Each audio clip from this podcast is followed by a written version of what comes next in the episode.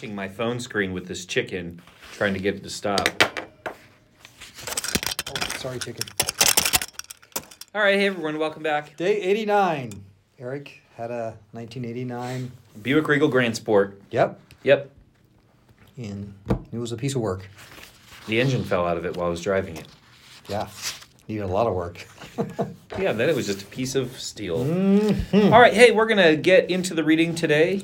Eric, today we're going to read First Samuel. Samuel. First Samuel. well, yeah, sometimes I like to call, like to call him that. Oh, Shammy. First Samuel, Oh. chapter 15 through 18, verse 5. Okay. Okay. So we're going to read today. Glad Shammy could be here today. Hmm. Old Shamuel. hmm One day Samuel shed a shawl. All right, anyway, I'm done with that. Okay, good. One day Samuel said to Saul, It was the Lord who told me to anoint you as king of his people Israel. Now listen to this message from the Lord. This is what the Lord of heaven's armies has declared. I have decided to settle accounts with the nations of Amalek for opposing Israel when they came from Egypt.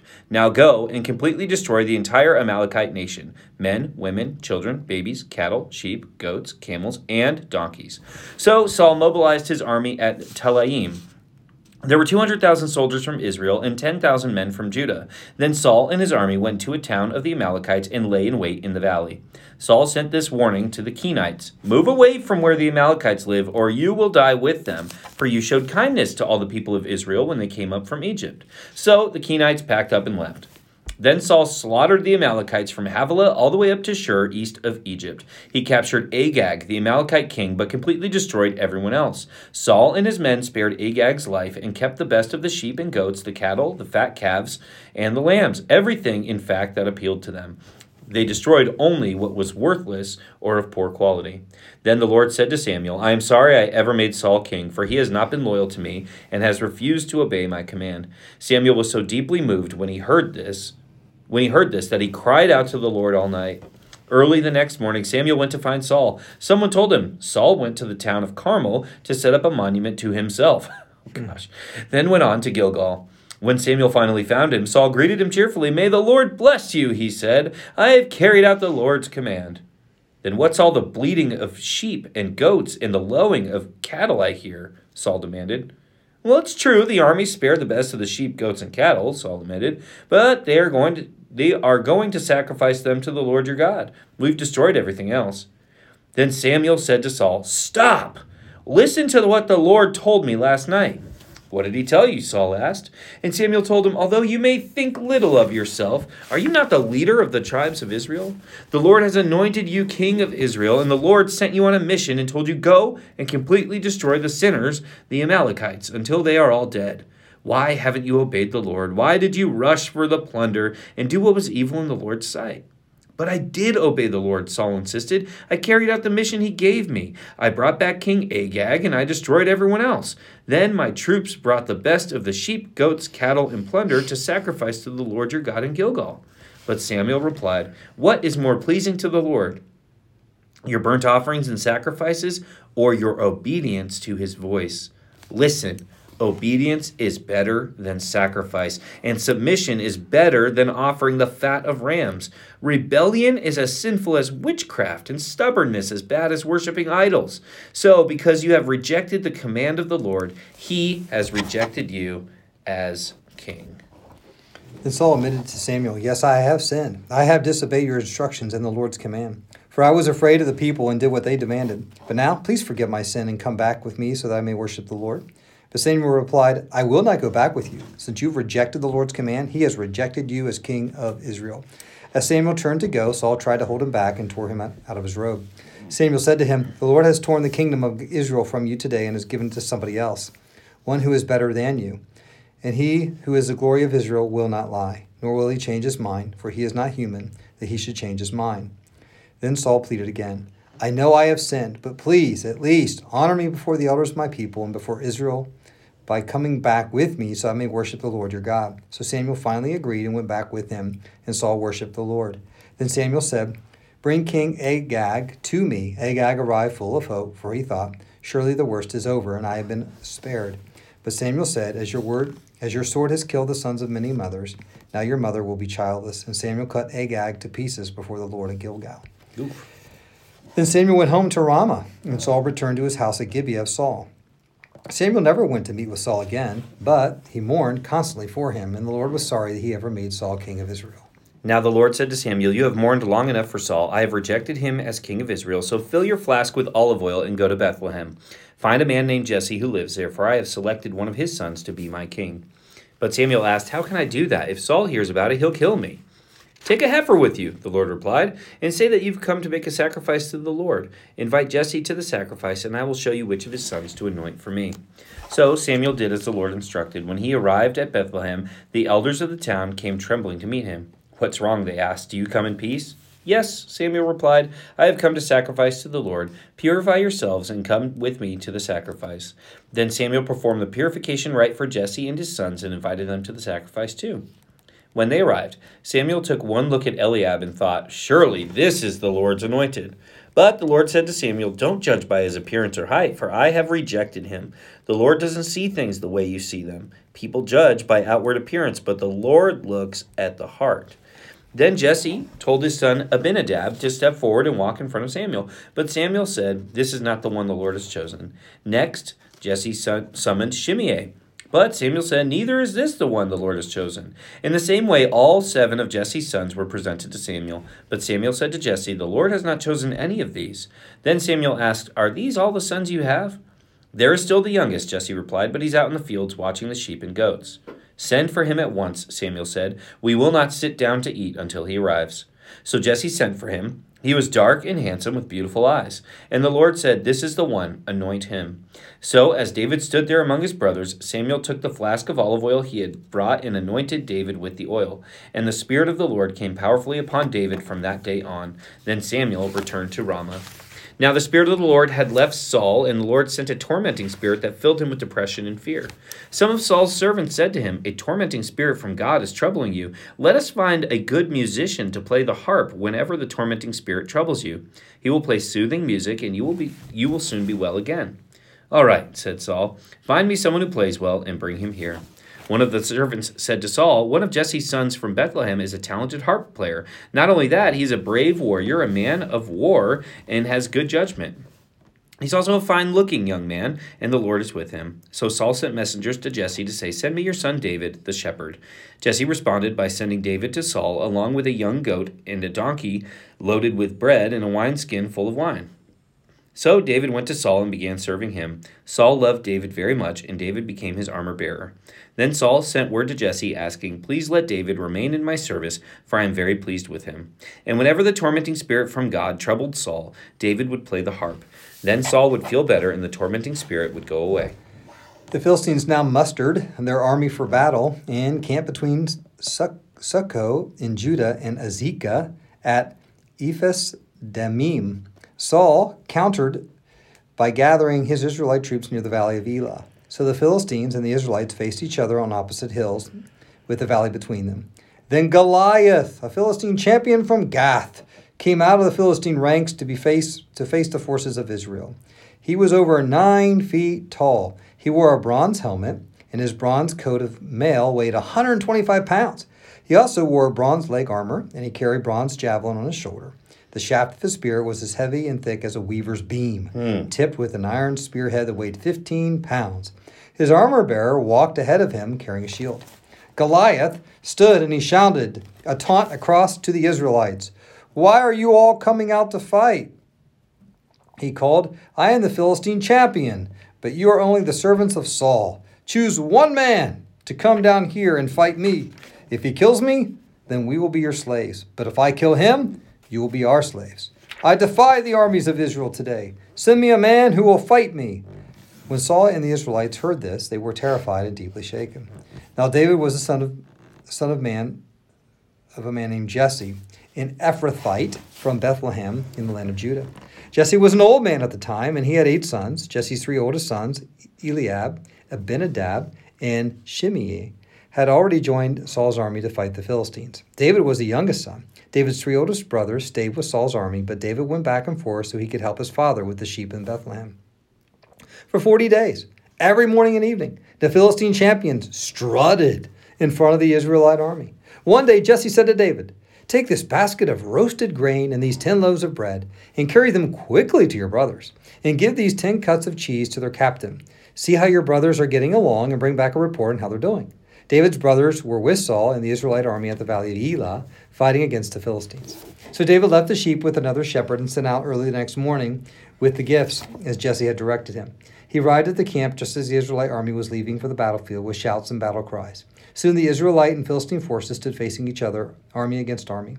David left his things with the keeper of supplies and hurried out the ranks to greet his brothers. As he was talking with them, Goliath, the Philistine champion from Gath, came out from the Philistine ranks. Then David heard him shout his usual taunt to the army of Israel. As soon as the Israelite, army saw him and began to run away in fright, Have you seen this giant? the men asked. He comes out each day to defy Israel. The king has offered a huge reward to anyone who kills him. He will give that man one of his daughters for a wife, and the man's entire family will be exempted from paying taxes. Well, David asked the soldier standing nearby, What will a man get for killing this Philistine and ending his defiance of Israel? Who is this pagan Philistine anyway, that he is allowed to defy the armies of the living God? And these men gave David the same reply. They said, Yes, that is the reward for killing him. But when David's oldest brothers, Eliab, heard, uh, oldest brother Eliab heard David talking to the men, he was angry. What are you doing around here anyway? he demanded. What about those few sheep that you're supposed to be taking care of? I know about your pride and deceit. You just want to see the battle. What have I done now? David replied. I was only asking a question. He walked over to some others and asked them the same thing and received the same answer. Then David's question was reported to King Saul, and the king sent for him. Don't worry about this Philistine, David told Saul. I'll go fight him. Don't be ridiculous, Saul replied. There's no way that you can fight this Philistine and possibly win.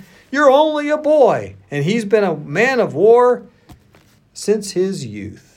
But David persisted. I've been taking care of my father's sheep and goats, he said. When a lion or a bear comes to steal a lamb from the flock, I go after it with a club and rescue the lamb from its mouth. If the animal turns on me, I catch it by the jaw and club it to death. I have done this to both lions and bears, and I'll do it to this pagan Philistine too, for he has defied the armies of the living God. The Lord who rescued me from the claws of the lion and the bear will rescue me from this Philistine.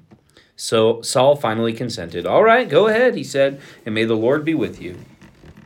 Then Saul gave David his own armor, a bronze helmet, and a coat of mail. David put it on, strapped the sword over it, and took a step or two to see what it was like, for he had never worn such things before.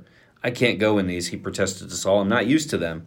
So David took them off again. He picked up five smooth stones from a stream and put them into his shepherd's bag. Then, armed only with his shepherd's staff and sling, he started across the valley to fight the Philistine. Goliath walked out toward David with his shield bearer ahead of him, sneering in contempt at this ruddy faced boy. Am I a dog? he roared at David, that you come at me with a stick? And he cursed David by the names of his gods. Come over here, and I'll give your flesh to the birds and wild animals, Goliath yelled. David replied to the Philistine, You come to me with sword, spear, and javelin, but I come to you in the name of the Lord of heaven's armies, the God of the armies of Israel, whom you have defied. Today the Lord will conquer you, and I will kill you and cut off your head. And then I will give the dead bodies of your men to the birds and wild animals, and the whole world will know that there is a God in Israel. And everyone assembled here will know that the Lord rescues his people, but not with sword and spear. This is the Lord's battle, and he, he will give you to us. As Goliath moved closer to attack, David quickly ran out to meet him. Reaching into his shepherd's bag and taking out a stone, he hurled it with his sling and hit the Philistine in the forehead. The stone sank in, and Goliath stumbled and fell face down on the ground. So David triumphed over the Philistine with only a sling and stone, for he had no sword. Then David ran over and pulled Goliath's sword from its sheath. David used it to kill him and cut off his head. When the Philistines saw that their champion was dead, they turned and ran. Then the men of Israel and Judah gave a shout of triumph and rushed after the Philistines, chasing them as far as Gath and the gates of Ekron. The bodies of the dead and wounded Philistines were strewn all along the road from Shaaraim as far as Gath and Ekron. Then the Israelite army returned and plundered the deserted Philistine camp. David took the Philistine's head to Jerusalem, but he stored the man's armor in his own tent. As Saul watched David go out to fight the Philistine, he asked Abner, the commander of his army, Abner, whose son is this young man? I really don't know, Abner declared. Well, find out who he is, the king told him. As soon as David returned from killing Goliath, Abner brought him to Saul with the Philistine's head still in his hand. Tell me about your father, young man, Saul, repli- Saul said. And David replied, His name is Jesse, and we live in Bethlehem. After David had finished talking with Saul, he met Jonathan, the king's son. There was an immediate bond between them, for Jonathan loved David. From that day on, Saul kept David with him and wouldn't let him return home. And Jonathan made a solemn pact with David because he loved him as he loved himself. Jonathan sealed the pact by taking off his robe and giving it to David, together with his tunic, sword, bow, and belt. Whatever Saul asked David to do, David did it successfully. So Saul made him a commander over the men of war, an appointment that was welcomed by the people and Saul's officers alike. All right. Hmm, okay. Good stuff. Yeah. Classic story in there, David and Goliath. I had never heard of it before. Yeah, Wow. it's pretty exciting. Yeah. Woohoo. No, that is a good story. Pretty cool. Yeah. Okay, so having read that story and others, what was this passage telling us about God? Yeah. I saw Uh, you scribbling over there. You got a lot, of scribbling. Yeah, you got a lot. Yeah, these uh, trying to choose which one. I think I can make one into the other. So I'm going to say this: God will not be defied. Okay, God will not be defied, and that was applied specifically with with the Philistines. You have this this champion of Gath, um, Goliath. You know, intimidating, defying.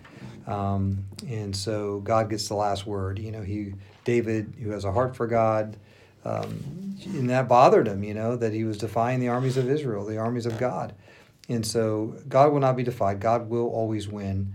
Um, and so, with that said, I will also say that um, just because God uh, anointed him, Saul, as king, doesn't mean he can't reject him. Mm-hmm. And so God did anoint him. He had the anointing from Mhm. God. I mean, that's powerful. But yet Saul, in a way, kind of defied God, you know, and so God had to then reject him because of his defiance. Yeah. And so those kind of go hand in hand in what does tell us about God. And in uh, just, um, yeah, kind of what I thought about. Yeah, I like how these two stories kind of compare these two characters, right? Where you've got Saul in comparison to David. You know, we're going to see that parallel, but this is kind of where it starts.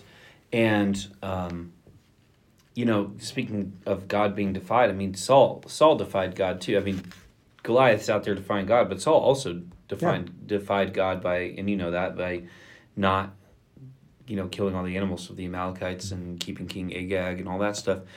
And yeah, I just think that you know you compare the two. Saul hid behind religious practice, and he said, "Okay, I'm gonna." You know, um, I'm, I, I brought these to sacrifice them, right? And whether he's telling the truth or not, Samuel's not interested.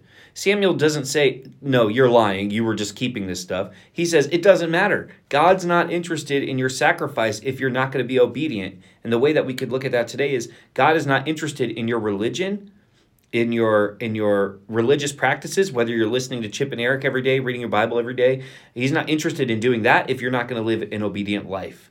He's not interested in you being in church every Sunday if you're not going to live an obedient life. He is not interested in your religion. He is interested in your obedience, in your reverence for God.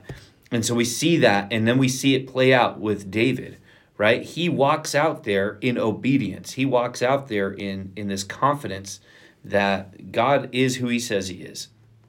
And so, what I would say this tells us about us is that, uh, you know, we can try to hide behind our religion, um, our religious practices, if you want to call it that, or wh- whatever. We can try to hide behind the tradition, the rhetoric. We can try to hide behind the the uh, sort of system or the actions that we go through, the motions we go through.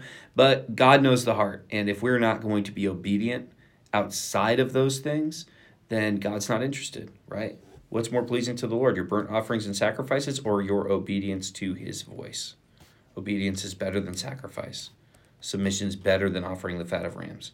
God wants our hearts, and He wants us to live out our um, our true relationship with Him outside of our religion. So, So Yeah. God will not be defied, and we need to be obedient.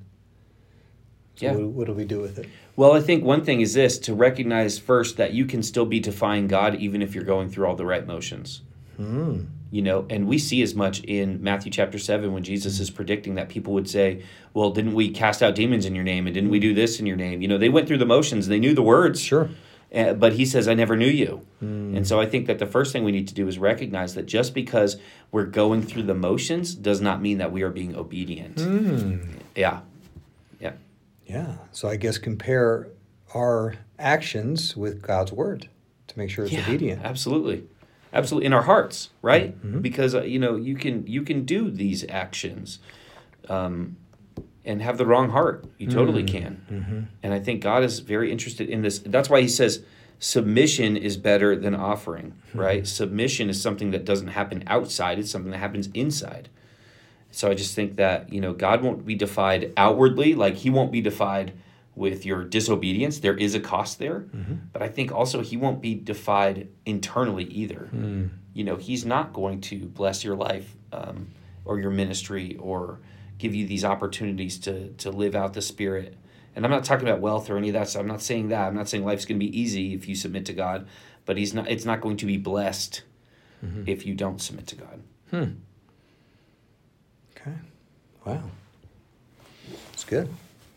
Yeah. Very good. Well, Good we are proud of you guys. Yeah, good stuff, everybody.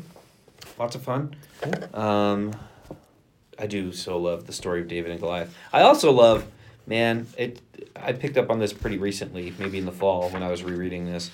He just walks around with this guy's head. Yeah.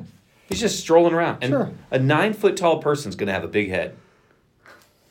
You know, he's just walking around with this big old head. He literally had a big head. It did. he did. He was very arrogant. too. Yes. But you know that wasn't fitting in his shepherd's bag, Yeah. No. so he's just walking around with it. Oh, what up, David? What you got there, eh? he's, he's doing this. yeah, that's right. Yeah. Oh, you don't even see my mouth moving. Oh, look at me. I'm Goliath. Wow. Or am I a dog? Talk about life size, life like man. Am Look I who's talking now. you come at me with a stick? oh, my word. They probably had a lot of fun around the campfire with that. Yeah, they did. Uh, All right. uh, well, hey, That's a good note to for end joining on. us. Keep reading the Bible. Yeah. Stay on your knees in His Word. Do it all for Him. Yep. Have a great day. Bye.